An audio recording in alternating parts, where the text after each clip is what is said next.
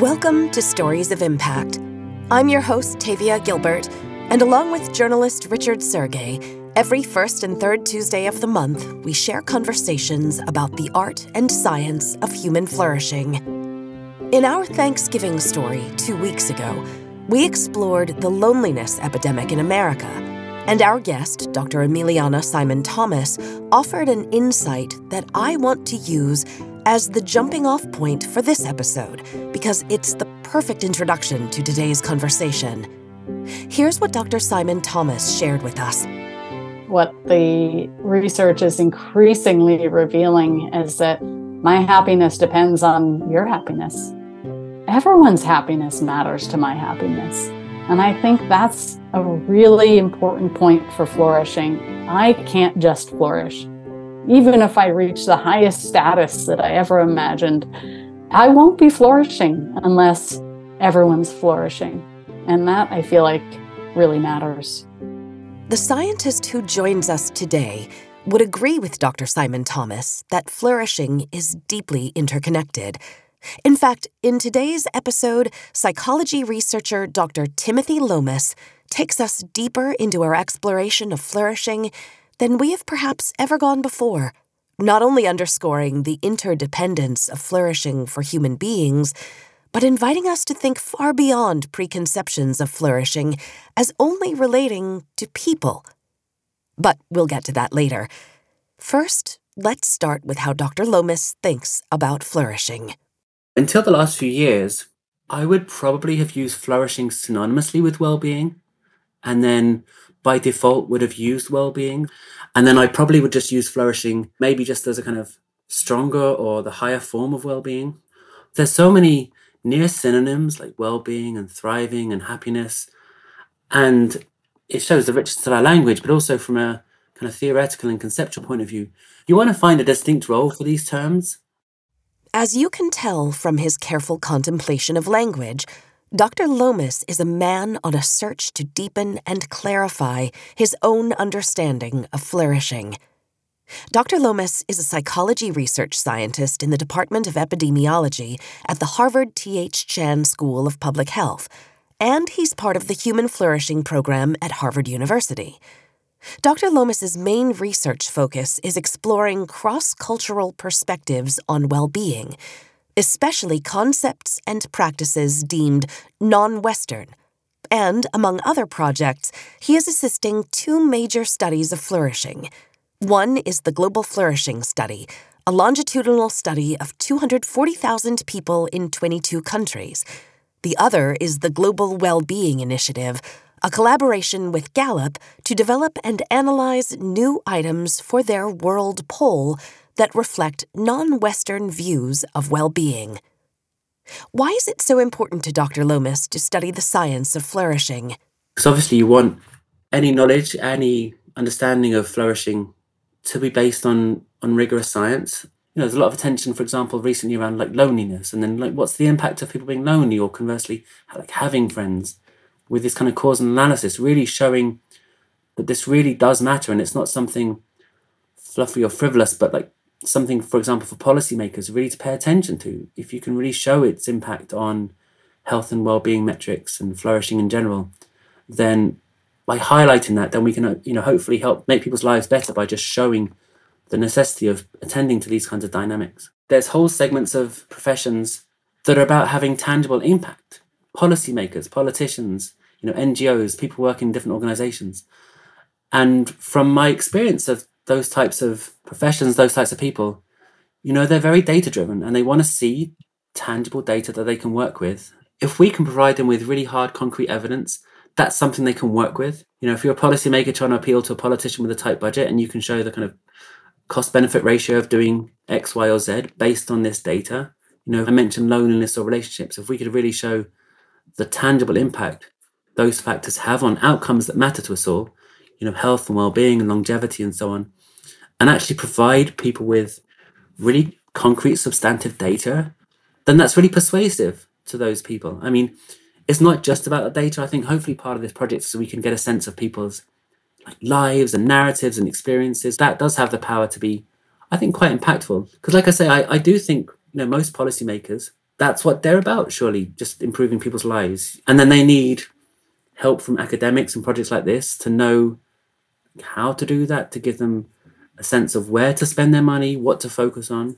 So, I, you know, I do think providing this kind of concrete, tangible data can really hopefully be useful to those kind of people.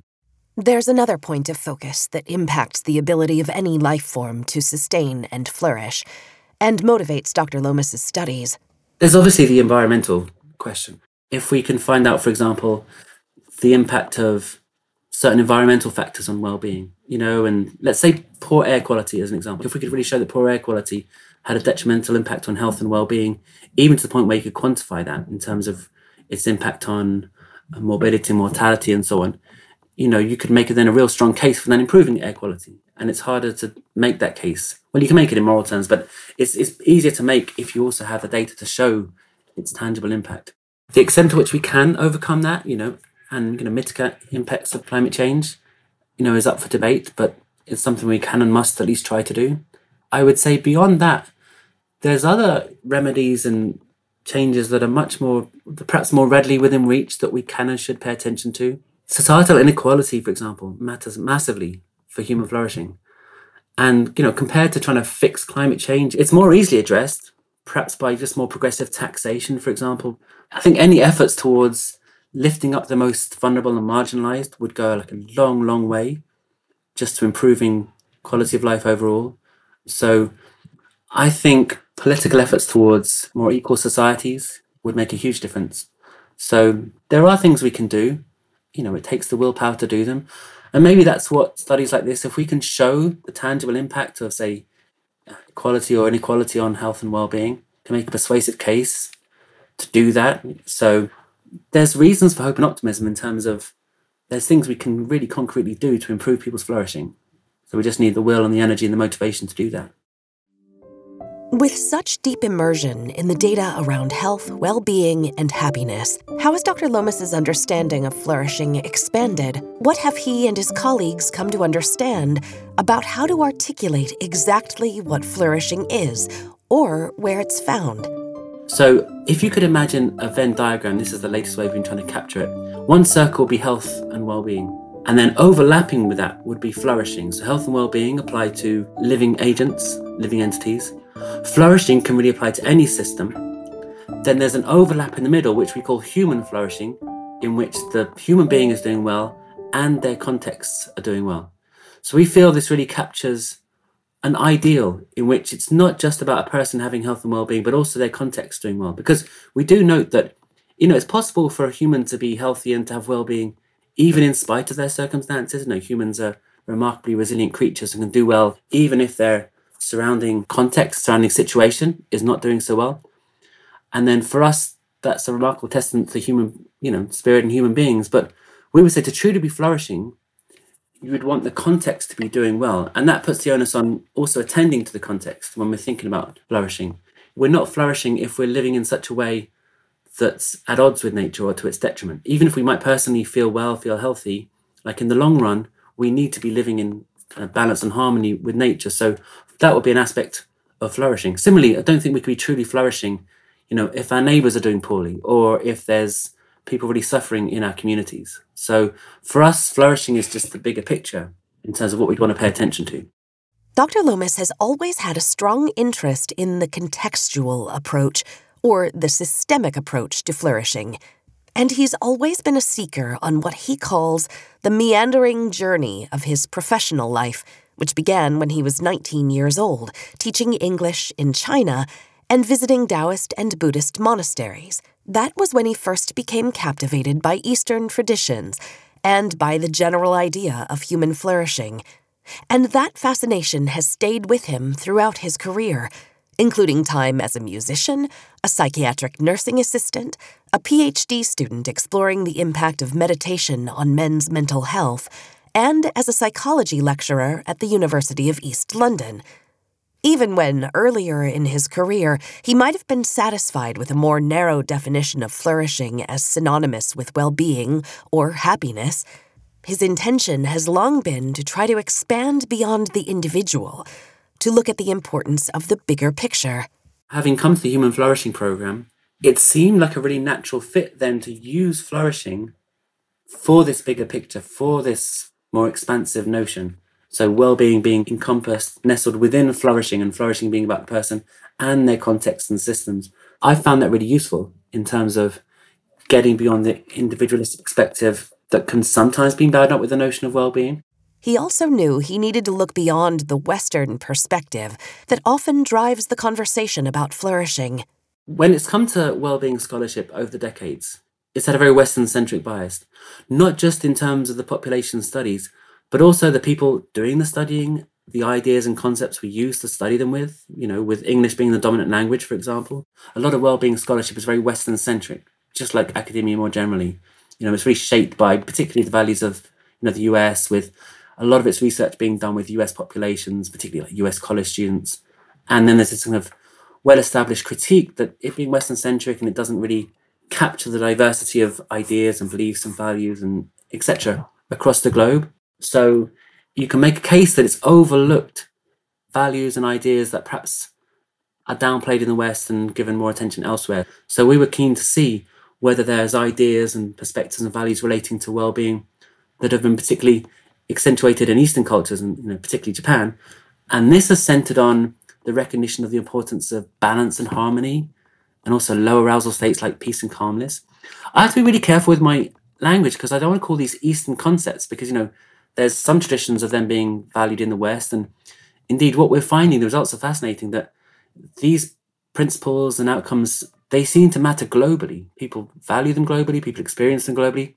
But you know, it's still fair to say they've been given greater attention in the East historically. But we are, you know, us and others are showing that they matter globally. So to make our study of well-being and flourishing more globally inclusive, more cross-cultural in terms of not just populations, like I say, but like ideas and the very concepts we use to think about well-being and flourishing, because it's kind of new territory in a way, exploring these principles on a global scale. And like I said, some of the results are really intriguing, including the fact that balance and harmony really seem to be core principles that matter globally and valued across cultures. Dr. Lomas not only studies global flourishing, but he aims to identify and eliminate bias in the studies themselves. Been doing some work just looking at how we carve up the world in these ways and the extent to which labels like East, West, North, South, you know, develop, developing, you know, these common labels that we use, they're problematic in various ways. So we're trying to develop other ways of how we think about different regions and different peoples. Um, or at the very least, you know, emphasizing how kind of complex the nuances it is and getting away from, you know, the generalizations we all tend to habitually use. Rigor in the language around flourishing and the way it is studied has expanded the scholarship of flourishing. Where we're at, the wave that's currently unfurling, that's currently emerging, is much more about global scholarship. I mentioned before, I think scholarship previously has tended to be Western centric. And I think what we're now seeing is real efforts to address that, including kind of scientists in Western cultures paying more attention to other cultures, but also giving voice and space and amplifying the voices of people in other cultures who are then also obviously doing their own scholarship and then together creating this a more globalized picture and effort towards well-being scholarship. Dr. Lomas is eager to see the field of study expand even further. Even this globalized wave of scholarship is still human centric.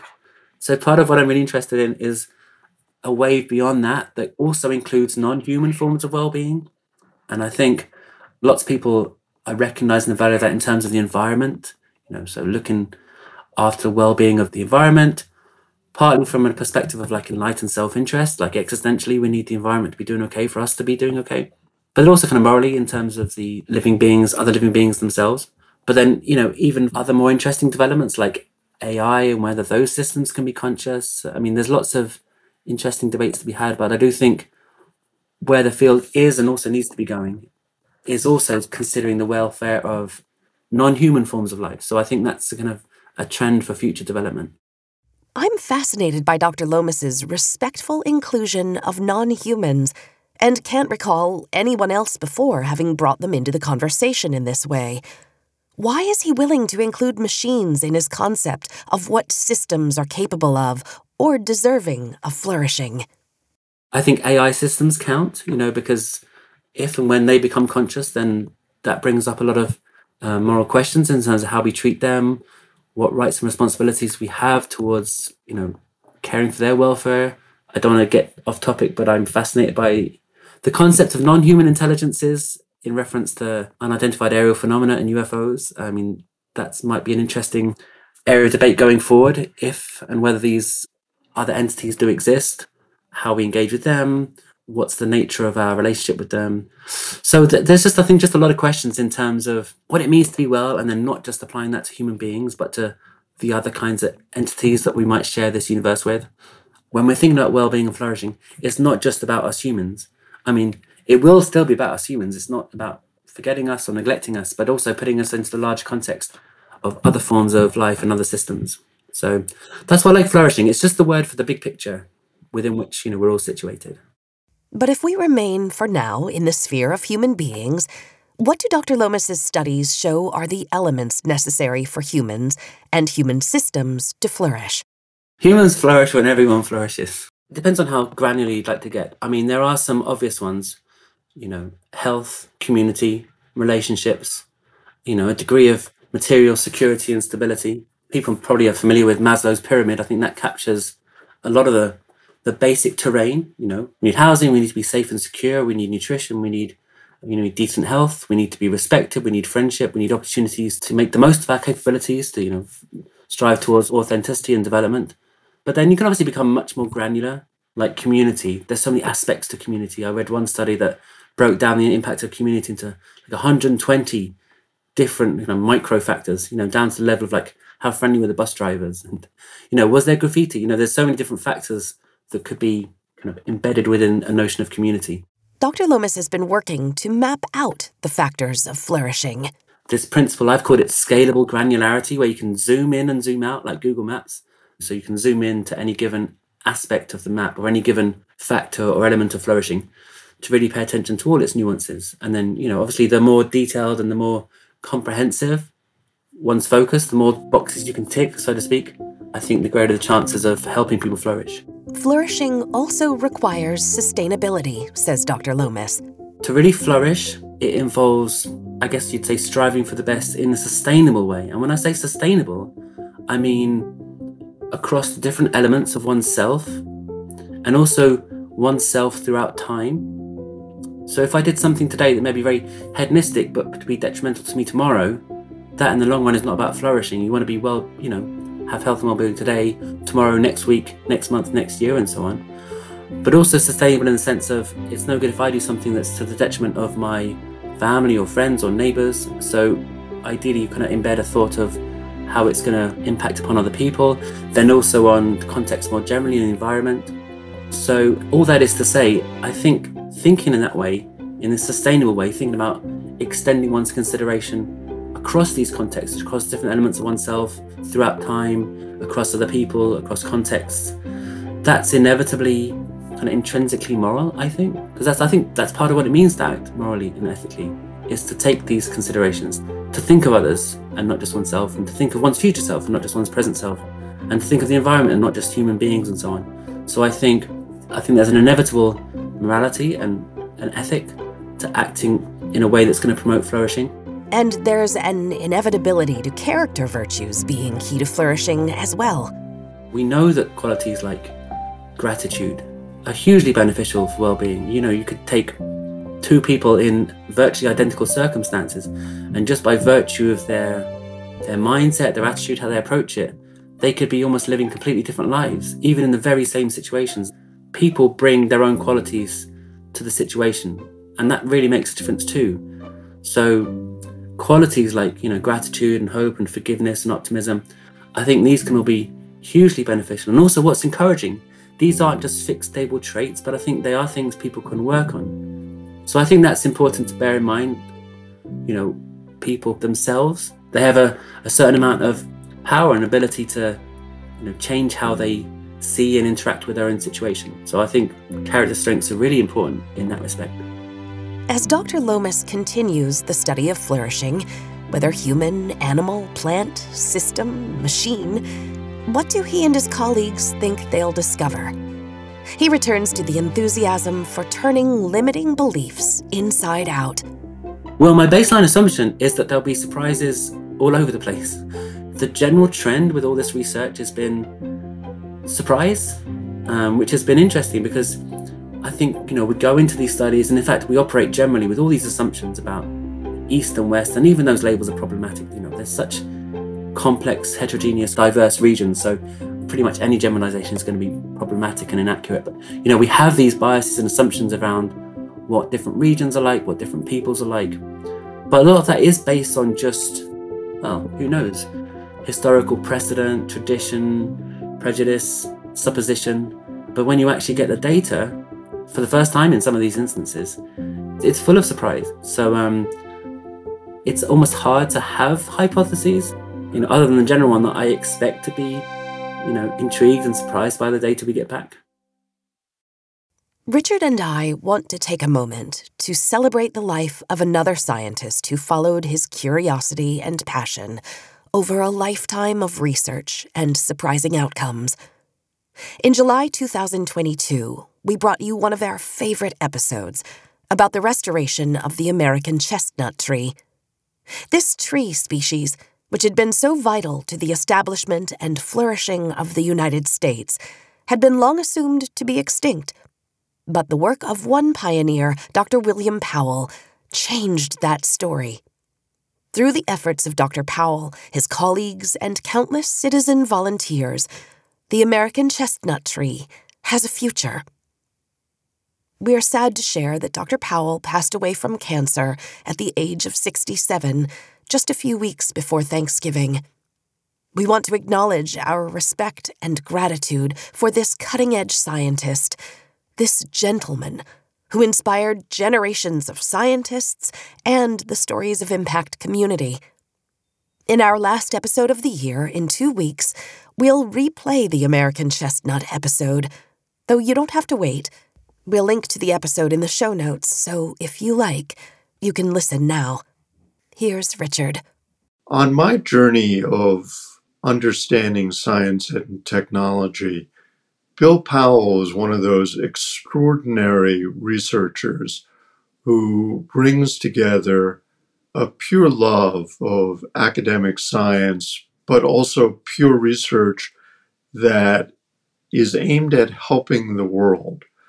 His mission was to understand the demise of one of the icons of American history, the American chestnut tree, which was wiped out very early in the 20th century. And this amazing thought of can we bring it back to life? And he dedicated decades of research and work to genetically engineering a new American chestnut tree that would be blight resistant. Now, we all admit there is controversy around genetic engineering. But to Bill's point, which you will hear in the story that unfolds, this is a very specific use of genetic engineering to bring back an American icon and would not endanger the world in any way, would contribute to conservation, and would contribute to America's history. We've lost an enormous mind in Bill Powell he was very gracious with his time with us, and uh, we'll miss him. We'll be back in two weeks with the American Chestnut Tree episode before we take a holiday break. In the meantime, if you enjoy the stories we share with you on the podcast, please follow us and rate and review us. You can find us on Twitter, Instagram, and Facebook, and at storiesofimpact.org. And be sure to sign up for the TWCF newsletter at templetonworldcharity.org. This has been the Stories of Impact podcast with Richard Sergay and Tavia Gilbert. Written and produced by Talkbox Productions and Tavia Gilbert. Senior producer Katie Flood. Assistant producer Oscar Falk. Music by Alexander Filipiak. Mix and master by Kayla Elrod. Executive producer Michelle Cobb. The Stories of Impact podcast is generously supported by Templeton World Charity Foundation.